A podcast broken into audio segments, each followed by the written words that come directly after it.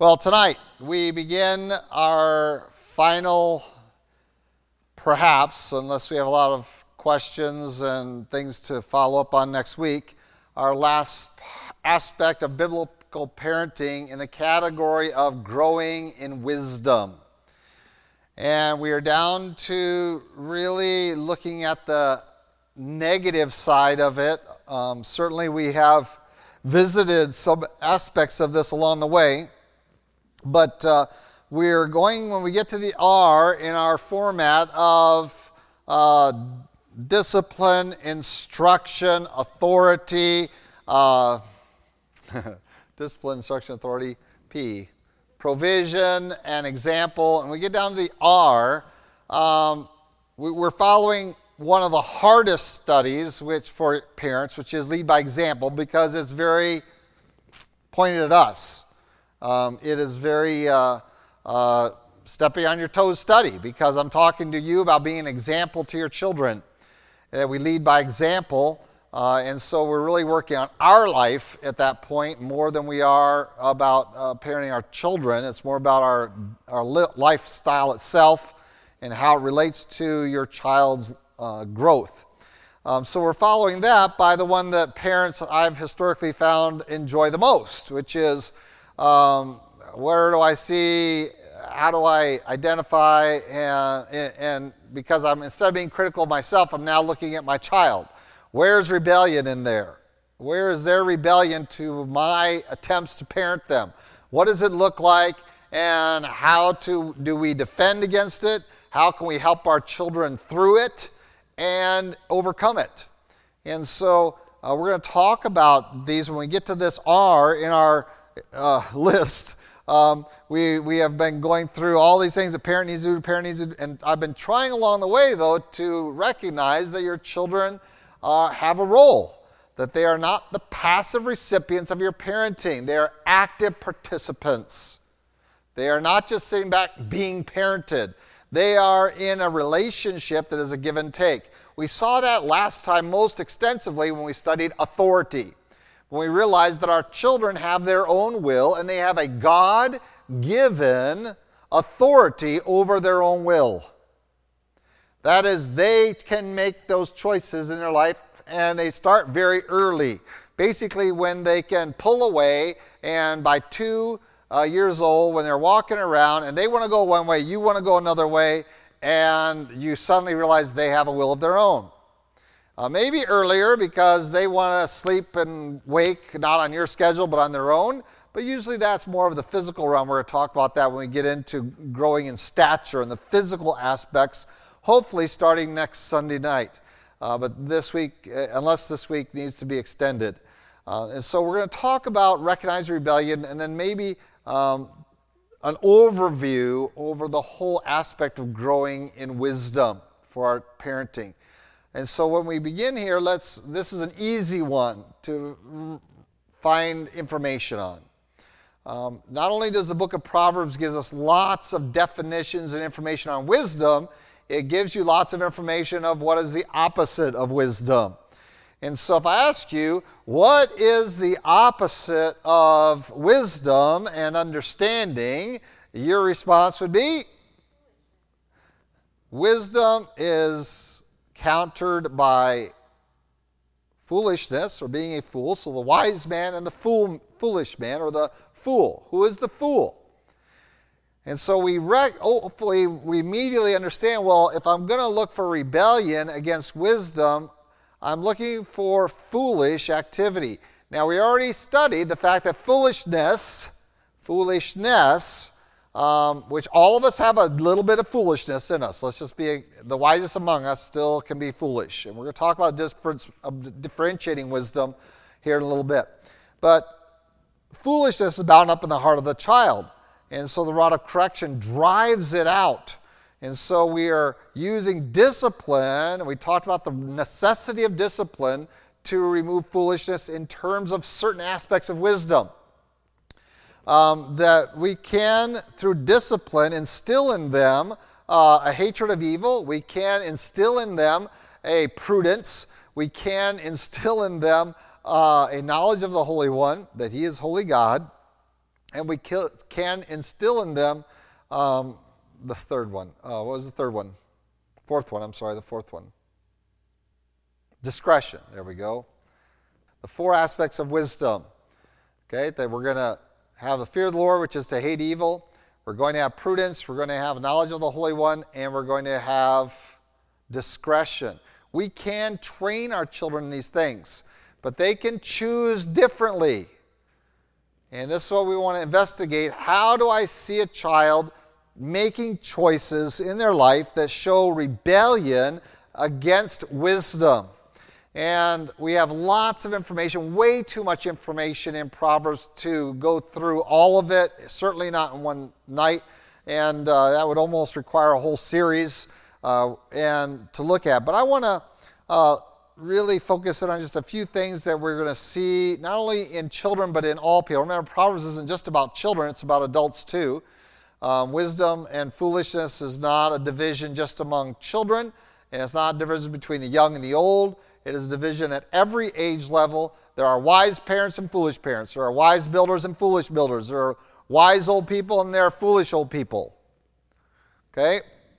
And so, uh, what we are trying to do is discern in our children the direction they are taking as they are going so that we can go back up to the D and start over and say, what do I need to be disciplining in their life? What do I need to be instructing them? How do I need to exercise my authority and develop their own personal authority? What do I need to provide for them that I haven't been providing for them? What do I, how, maybe I need to be a better example. In what areas of life, to, are, what examples are they following? Maybe they're not following your example. Maybe there's someone else in, that they're idolizing in their life that they're following that example instead. There's a lot of that going around.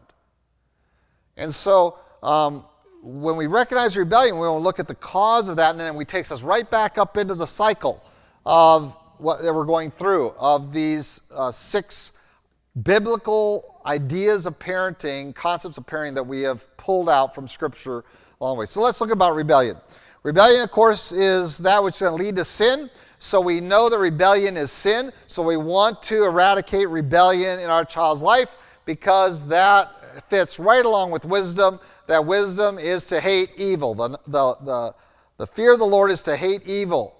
And if rebellion is sin, it is necessarily evil. So this is what we want to address very quickly with our children and very uh, uh, purposefully. We want to, again, evaluate it. So, what do we evaluate? What are we looking for among children? So, um, particularly, and again, you're going to see it in adults too. Uh, I, I, tell people sometimes pastoring is a little bit like parenting. Um, and so a lot of the principles are almost identical. And when we get to this, we're going to see some things among children. We're going to say, well, that also applies to adults. Yes, by and large, they do. Okay, we're going to see how to pick it up among children. So let's go to Proverbs chapter 18. We're going to kind of jump into the middle. We dealt with Proverbs 1 and some of those areas. We could go to a lot of different places in Proverbs. It wouldn't be hard to uh, do that. But uh, we want to uh, take a selection here um, and see what does a fool, what is the evidence that our child is choosing to rebel against wisdom and follow after foolishness. And really, when we get to 18, we're going to stretch into like all the way to like 22. We're going to pick out some passages along the way here. And you're going to see some of the uh, characteristics that we're trying to uh, identify in our children. Uh, first of all, let's just pick up verse 2 uh, of Proverbs 18. A fool has no delight in understanding, but in expressing his own heart. Proverbs 18:2. And this leads us into a whole series of, of, of verses here. They're going to talk about this area. So, what is this contrasting? We've kind of already dealt with this when we talked about the, the, the second week, when we talked about the Proverbs that isn't a promise but a warning. Um, raise up a child in his own ways, and when he is old, he will not depart from it. If you don't break his ways early, he is going to live in them uh, most of his life. And so we have to interrupt this uh, way of foolishness that is bound up in the heart of a child. So, man, a fool has no delight in understanding, but in expressing his own heart. Let's jump down and see what are we talking about here. Verse uh, 4. The words of a man's mouth are deep waters. The wellspring of wisdom is a flowing brook. It is not good to show partiality to the wicked or to overthrow the righteous in judgment.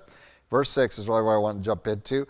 A fool's lips enter into contention, his mouth calls for blows. A fool's mouth is his destruction, and his lips are the snare of his soul.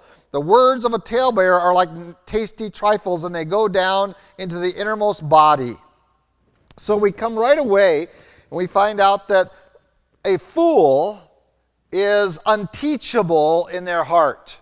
They despise, and that's a word that's used frequently here in, in Proverbs, they take no delight, they despise understanding. They don't want to go through the process uh, that takes, the work that it takes to gain wisdom. They just don't value it. They have no value of it. Well, how do I know that my child isn't valuing what I'm being what I'm teaching them? Well, we all pretty much know this, don't we? We, we, we, have, we know indicators because we all have that in us. That if I don't want to listen to something, how do I respond?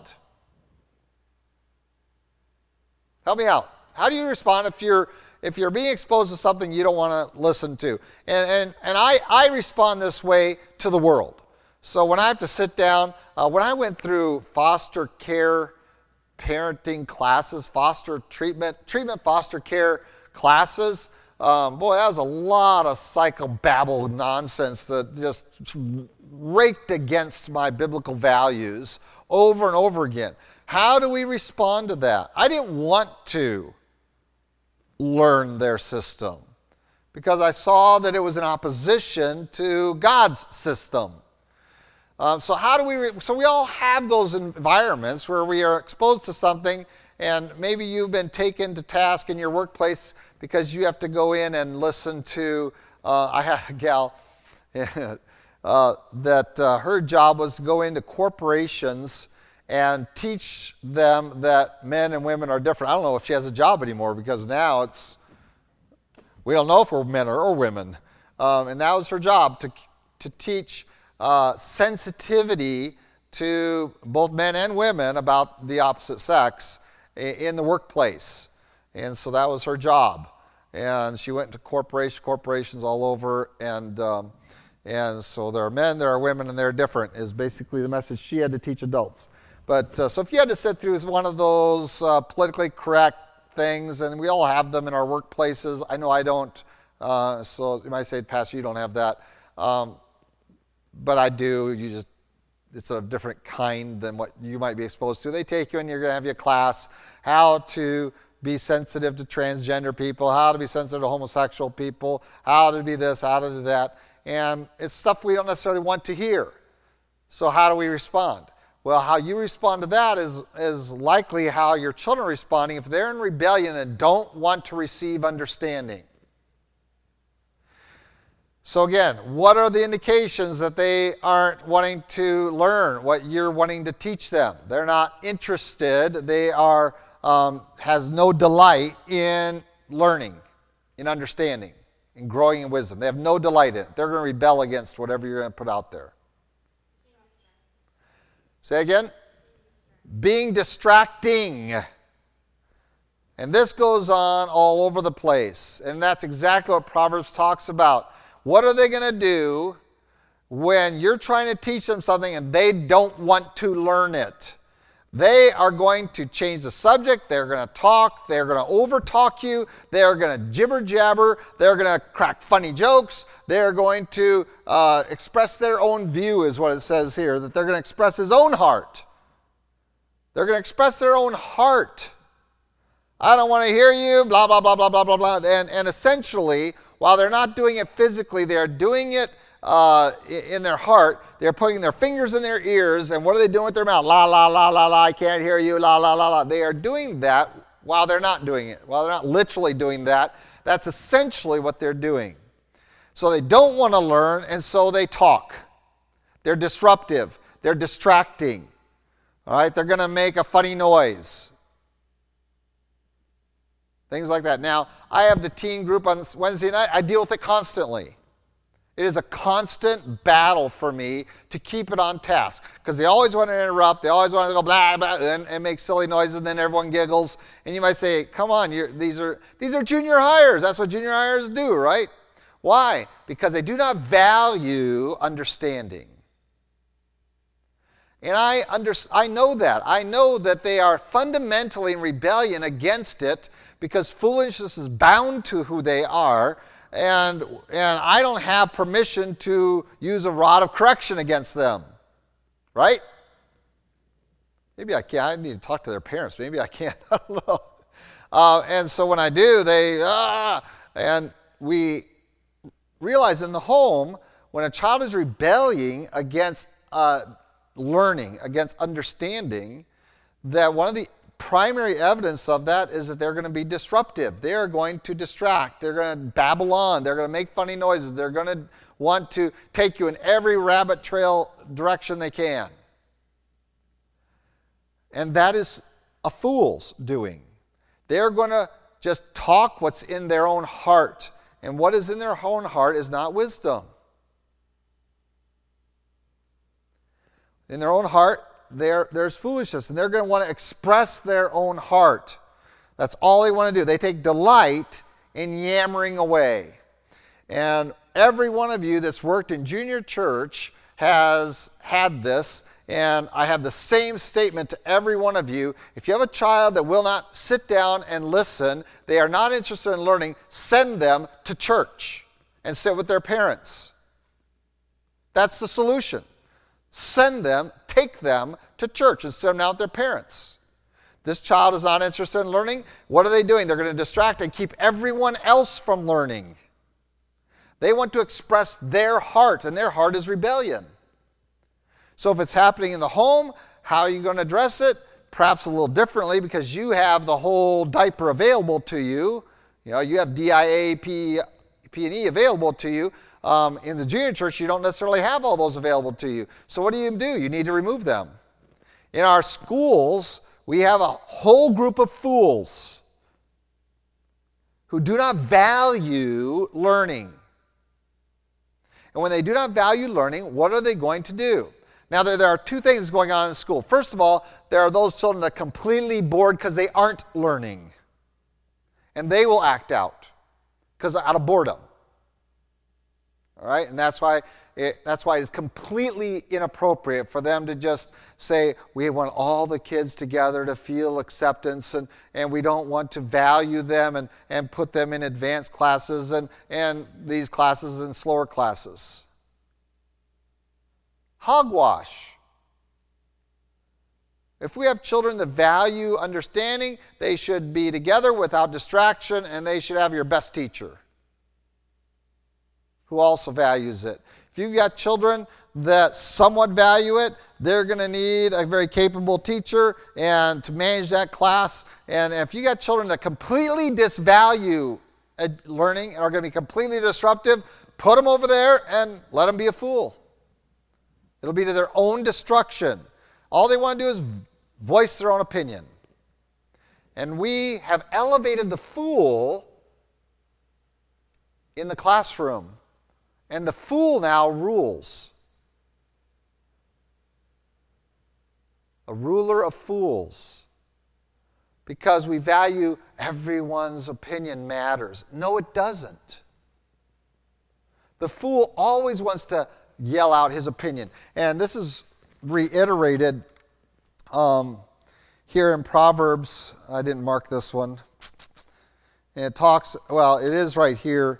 Uh, in chapter 18 as well that um, the words of a man's mouth are deep waters, wellspring of wisdom is a flowing brook. But there's another proverb here in this same section of passages that, that talks about you, you need to do some work to get wisdom out of uh, a wise person.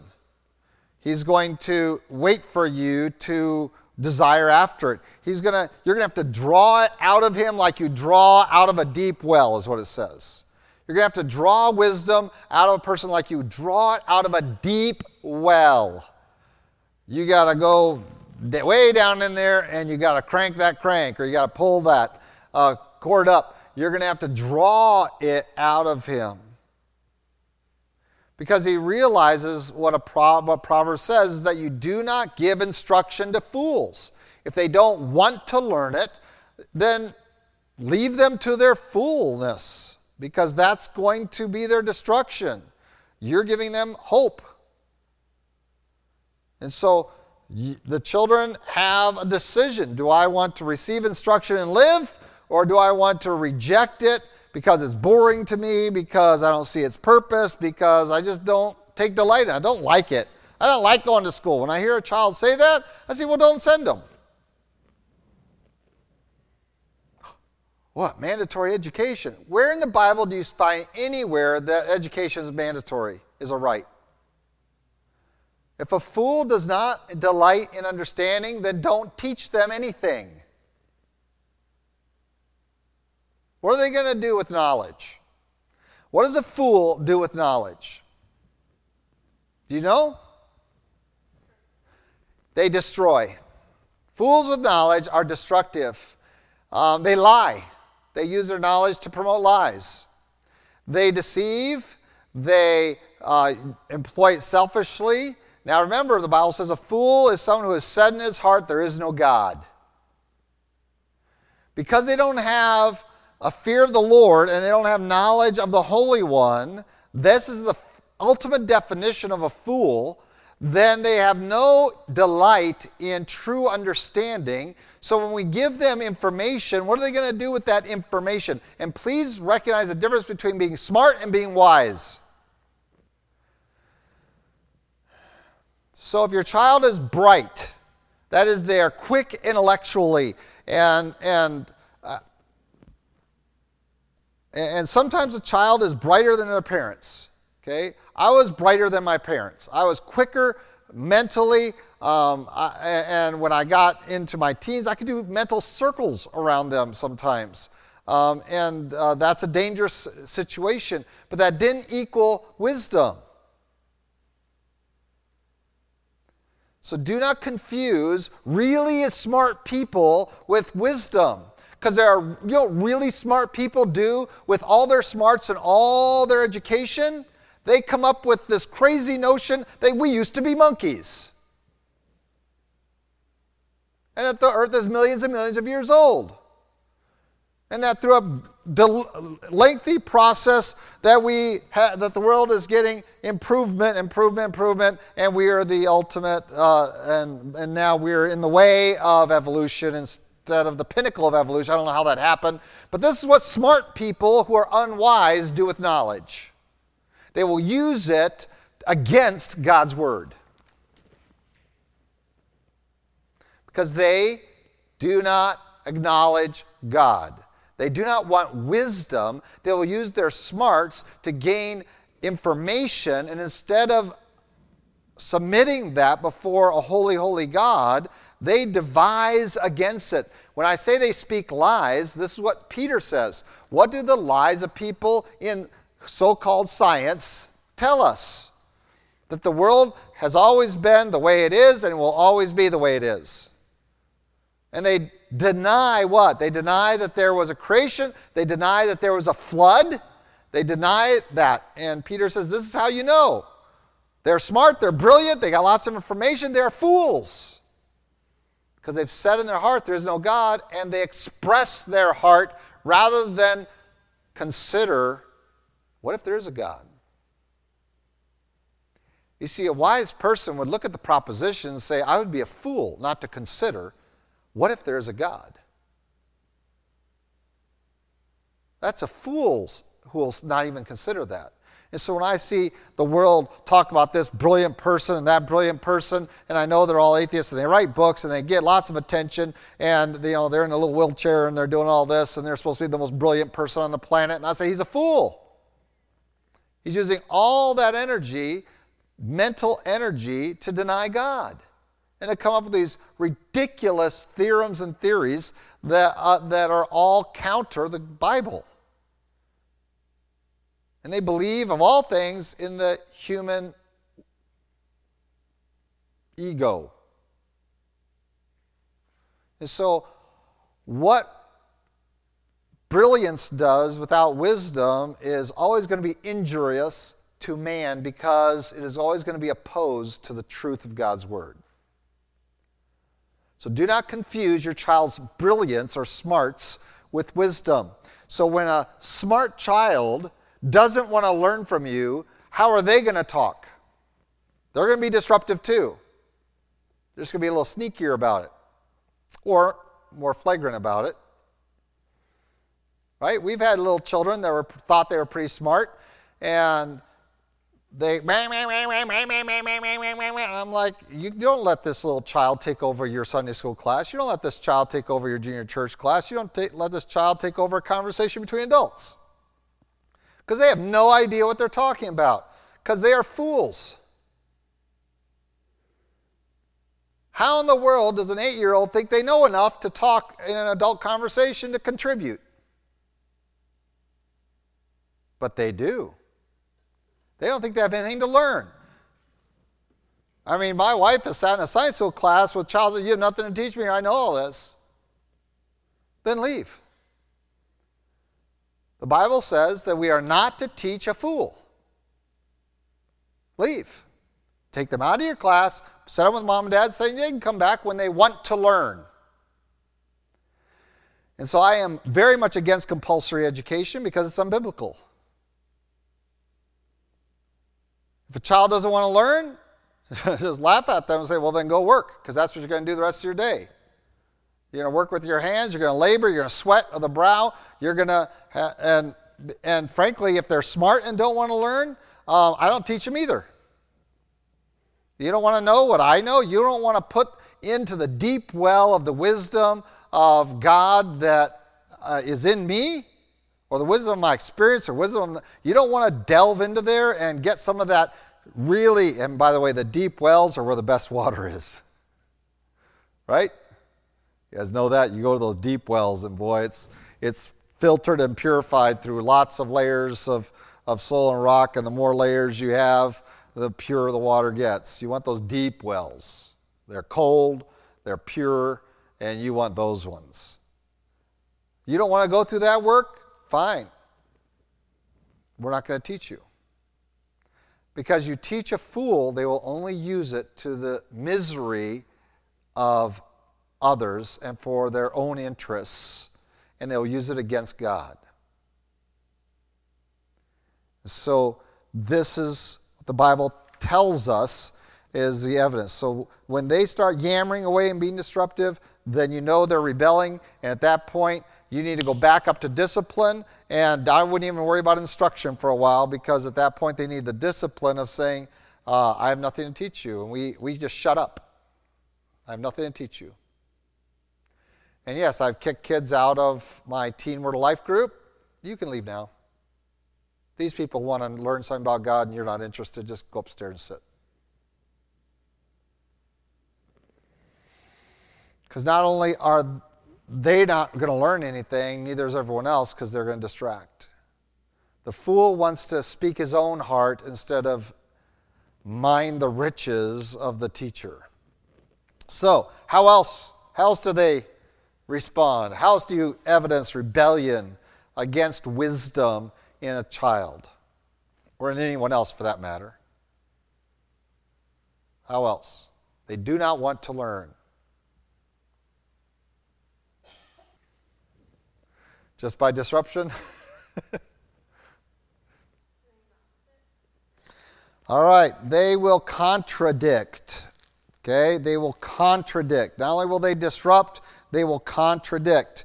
Uh, and contradiction takes several different forms. Okay, here's one contradiction. Because it's a lie, and remember the proverb says, a fool will always lie. Um, and by the way, of the abomination the Lord hates, look at how many of them come out of your mouth. James is right when he says that this is the rudder of the life. And so, yes, you should be listening to your child, and you should be very careful to uh, address his speech or lack thereof. Sometimes it's just the silent treatment you're getting, and they're not revealing any of their heart, and that is a form of rebellion as well, we're going to get to. And so, a fool who keeps his mouth shut may be considered wise, the Bible says. That's not instructive for the fool, that's instructive to the wise person to know just because they don't talk doesn't mean they're not a fool. You still need to get something from them because just like we just read in Proverbs 18:4, um, there should be some wise words coming out of a person's mouth. So we are listening. It's not that they can't talk at all. Okay, but there should not be, they should know their place. Um, what's the old adage? Adages are ancient wisdom. What's the old adage about women, about women, about children and noise? A child should be seen and not heard. Uh, that means they should be present and they should be attentive. They should be uh, awake. They should be at it. And yes, I, I remember my mom or my dad, depending on who I was sitting around, keeping me awake. And now Josh was asleep over there. I remember them. I'm eight years old. What am I getting out of church Sunday night? I'm tired. No, you don't get to sleep here. This is where you learn. Even if you learn to sit and listen, that's learning. There are other lessons than just the information that's being communicated. And so when we come to this, um, what does disagreement sound like? Here's one thing that I have told people not to say to me, or I will, you will shut me down immediately. I will, know, I will not press on. When they say, I know, I know, I know, then I just shut up. Okay, you know. And I've done this in counseling sessions. They ask for my advice. I start and they say, Well, I know, I know. And so I just say, Well, I have nothing I want to tell you then. You know everything. See, I know coming from the mouth of the learner is disagreement. It is putting themselves as an unlearner. I have nothing to learn from you. I know. And so it's not just contradiction in terms of contradicting the information and going against that and, and disagreeing with you. It is also this, well, I already know that. I know. Oh, then leave. Uh, I'm pretty sure that every sermon I give you is information you mostly already have. Would you agree with that? Because I'm taking it right out of the Bible Sometimes I bring some extra biblical material to it, but the Bible you have available to you, don't you? And if you're reading it regularly, um, these aren't truths and principles that you're not really aware of. It's just something you haven't thought of or applied. Every sermon I have is, is review. Ultimately, it's all review if you've been reading your Bible. But what do we gain from that? We gain from being reminded. That's important. And even if you already know it, you need to have this reminder um, because they're beneficial to us. We need reminders in our life, don't we? Uh, do you like to be reminded that your spouse loves you? Not married. Not Okay, I got two married people here. Do you like being reminded, or once is enough? They told you they loved you once, and that's good enough, right? You like to hear it. How often? Multiple times a day. If you're a woman, a husband probably needs to hear it probably once or every day or two. Um, but they like to hear it every now and then. Um, but woman, multiple times a day. And, uh, you know, after 35 years, you know, my wife knows I love her, but she looks at me, Do you love me? You didn't tell me that today. I don't know if you love me. Well, it's that's not true. She knows I love her. She's just communicating something to me that she needs to hear it. She needs to be reminded of it. And we have a yearning for that. And we should have a yearning to be reminded of God's truth because He loves us and we love Him. So when a child says, I know, I know, I know, they're not in a learning mode. They're in a contradictory mode. If they actually contradict the information, oh, that's not what I heard, that's not what I read, I love when a child contradicts me. Because they imagine that somehow, in their 12 years of education in a public school system, they have learned more than I have with a degree and a minor in chemistry and in Bible and a master's degree in education and 50 years of living um, since I was their age. well, 45 years of living since I was their age, that they can contradict me. I love it because now I can discipline them mentally. I can just break them down one by one. I wish Nathan was here tonight. Because on, when our church was very young, on a Word of Life night, which uh, I think was just youth group back then, we, had, we hadn't even started a program. We were still meeting in homes and the church. And uh, it was just four of them the two Archuleta kids and two Roberts boys. And uh, we were going from Archuleta's home to the school to play a game or something. And he was in, he was in uh, the gifted class. And on the way, here's what he had to say My gifted teacher today says we have a bigger vocabulary than our parents already. What was gifted teachers teaching the gifted children? That they were gifted. That's all they taught them is pride. You're better than your parents. You're smarter. Which is why I didn't let any of my children go into the gifted program ever. No matter how well he designated them. There's not a chance because I've seen the curriculum and all it does is try to get them to think highly of themselves instead of learning more.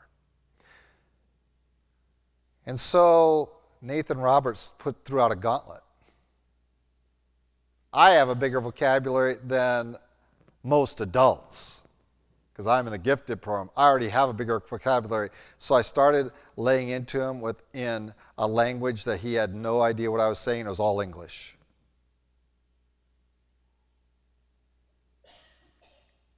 Okay? That's a challenge.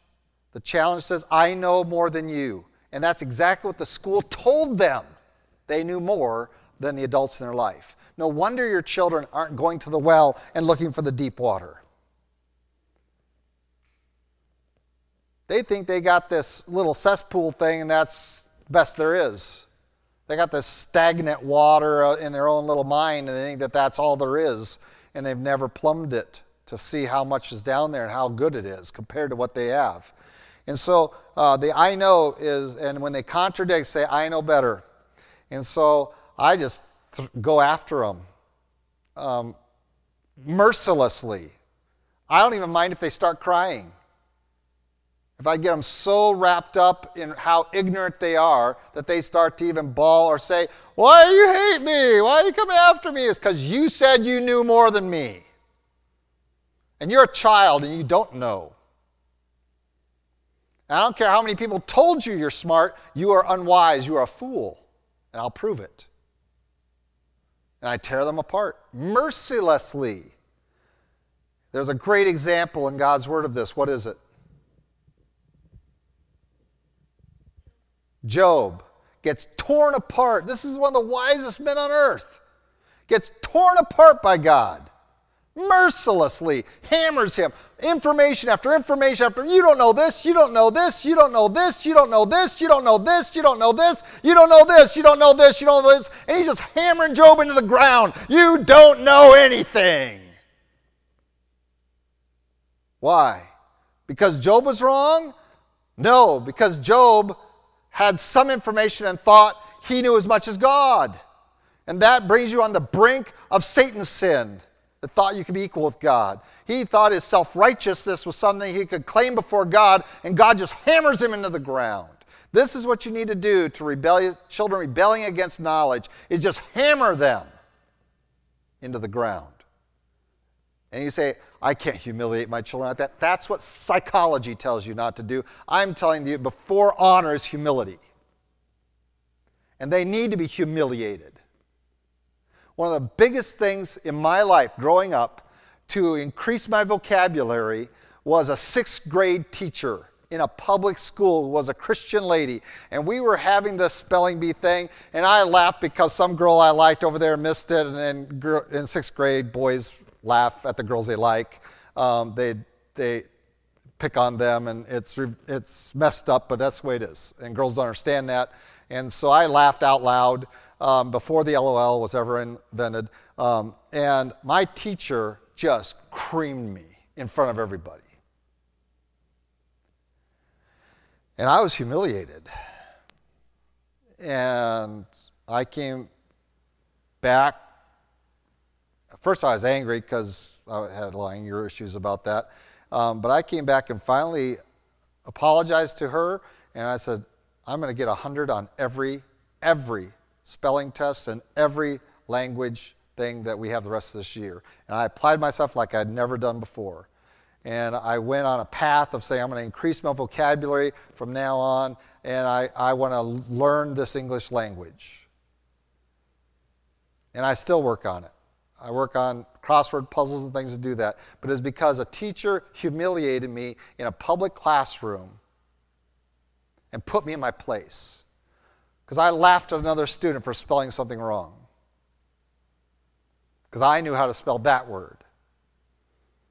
And so she started nailing me with word after word. Spell this one. Spell this one. Wrong. Spell this one. Wrong. Spell this one. Wrong. Spell this. Everyone laugh. Spell this one. Wrong. Everyone laugh. Can you imagine that being done in school today?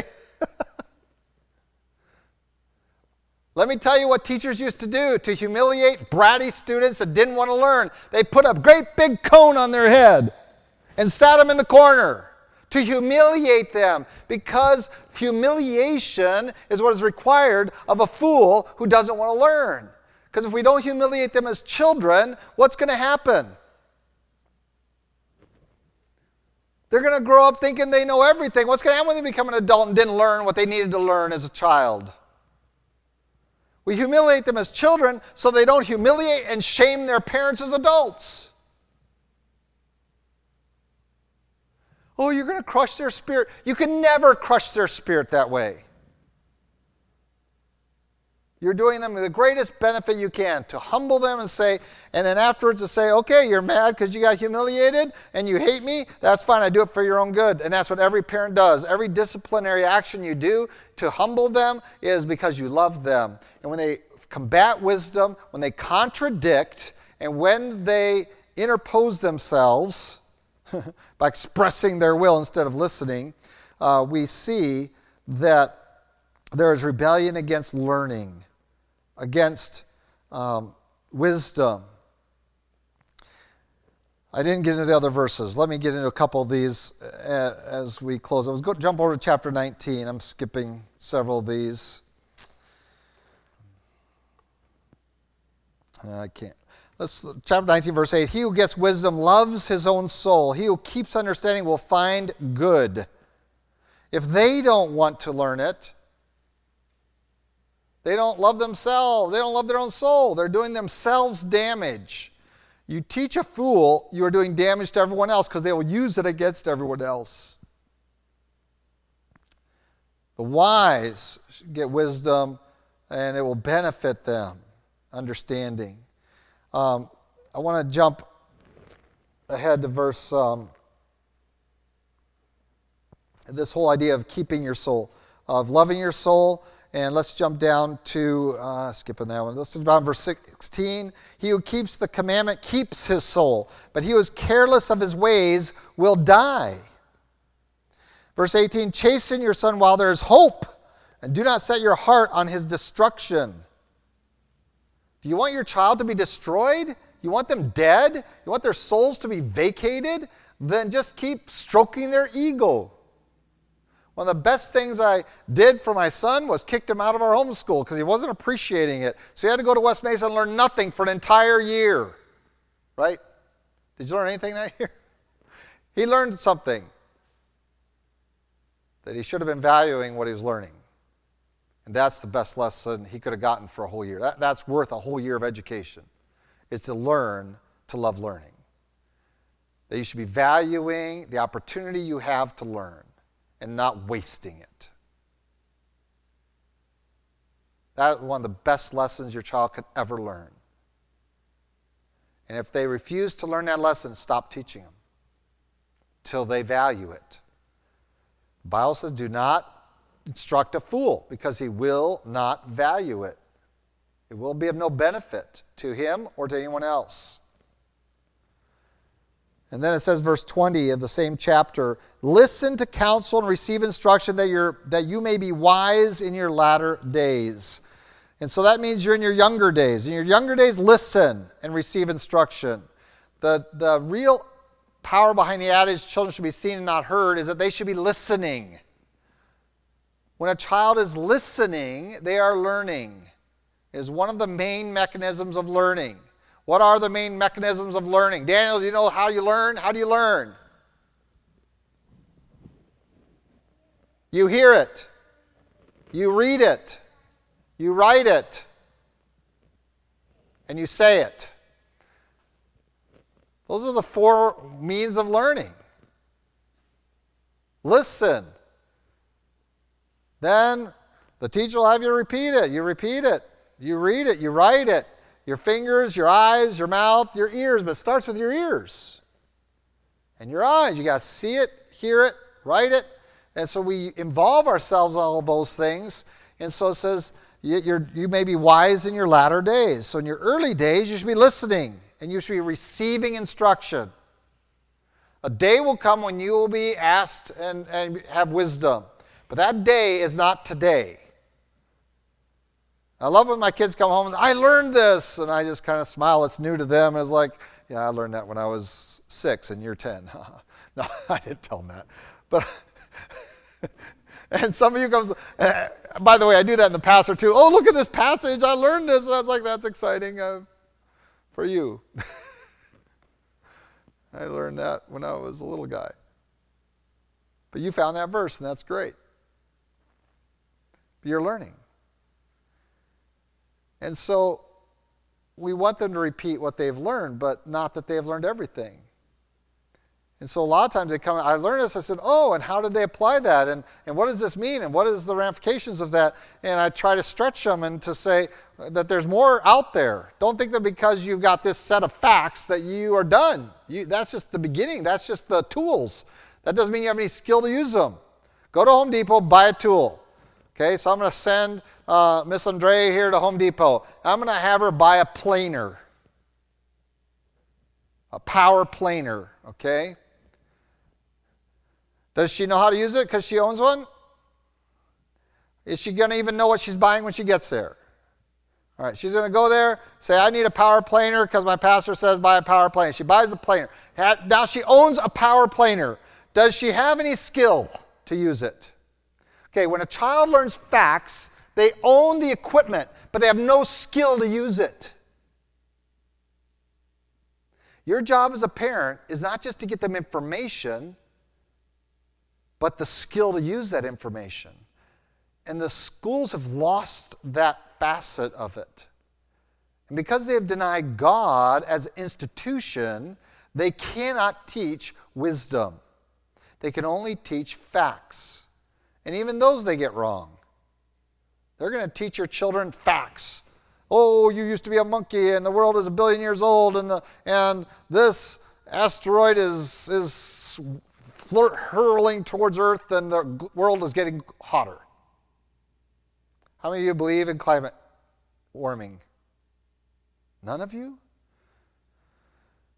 But 97% of scientists say it's, that's not true either, but 97% of paid scientists say that there's climate change, you're getting warmer, and it's man made, man caused. No, it's not. That's why. Why do they lie? For the money. Track the, track the money and you'll track the lies. Because they're fools. So we need to not only teach information, but the skill to use that information. And so we listen and we receive instruction.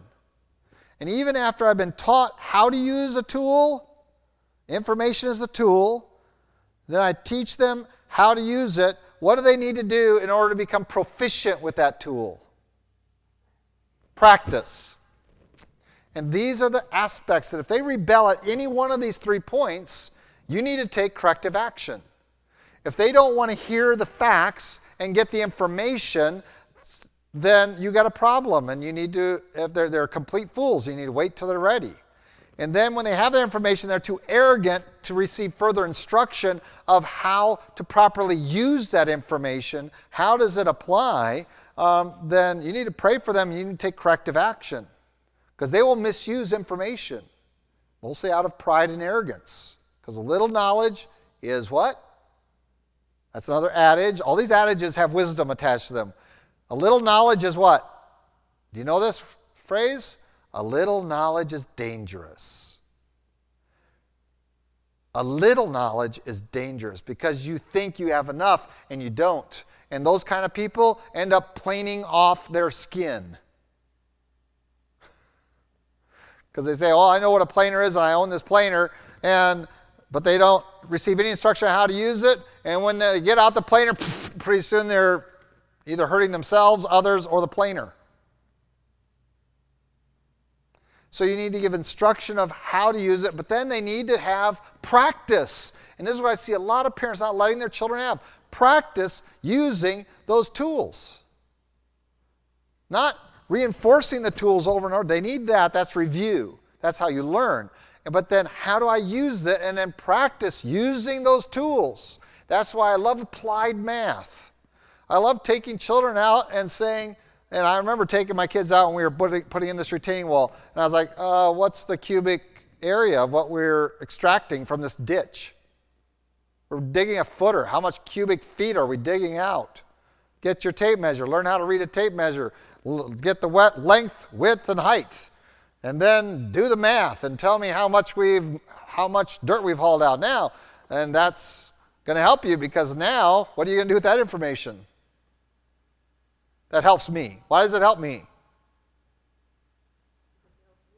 No. Now I know how much concrete to order. They've figured out how much dirt I've removed, and that's exactly how much concrete I have to put back in to fill that void. It's practical.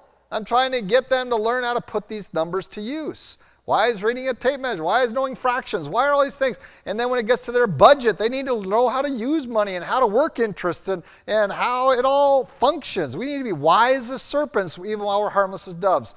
This comes to wisdom. And if your child is rebelling against that, with, by talking when they should be listening, by I know, I know, I know, then stop telling them. By contradicting you then you need to take corrective action. Sometimes that corrective action is stop teaching them. Sometimes the corrective action is to put them in their place, to humiliate them. And sometimes that corrective action is simply to say, well, go find out for yourself how hard it is without wisdom in your life. I would rather a fool be ignorant than wise, than, than informed. If fools were all ignorant and only the wise informed, the world would be a really nice place.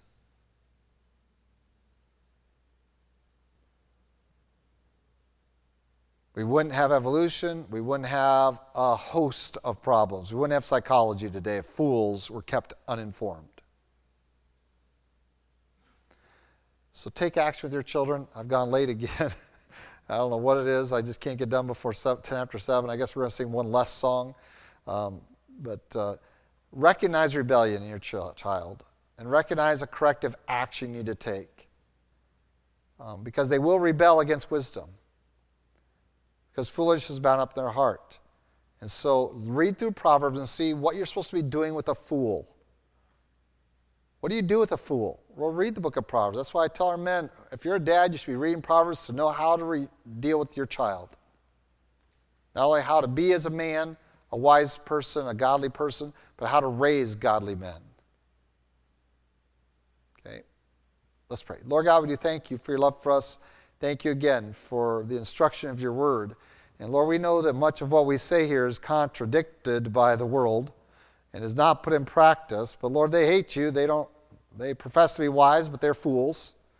We trust your word. Um, you designed the home, you designed us, you know how we function, we know you know what we require. And you, when you rebuke the wise, they become wiser still, as you did to Job.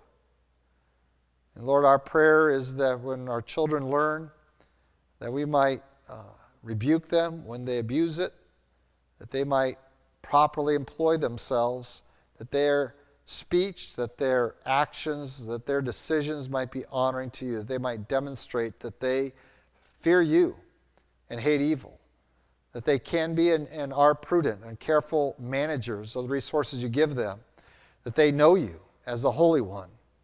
And Lord, that they have discretion in knowing what is appropriate and when it is right to ask and to question and to and when it just needs to be listened, and to carefully evaluate themselves. Lord, give us wisdom in dealing with our children. Wisdom that's not from this world, but wisdom that's from above, that is from your word, that's pure. Lord, where we lack it, help us to be willing to go to the deep wells around us and draw out that precious, fresh, cold, satisfying water that is there. We have been drinking from the cesspool of this world's informa- knowledge, their quote unquote wisdom, Lord, and we've been poisoned by the stagnation of it. Our whole society has. Lord, guard our children, our families from that. In Christ Jesus' name, amen.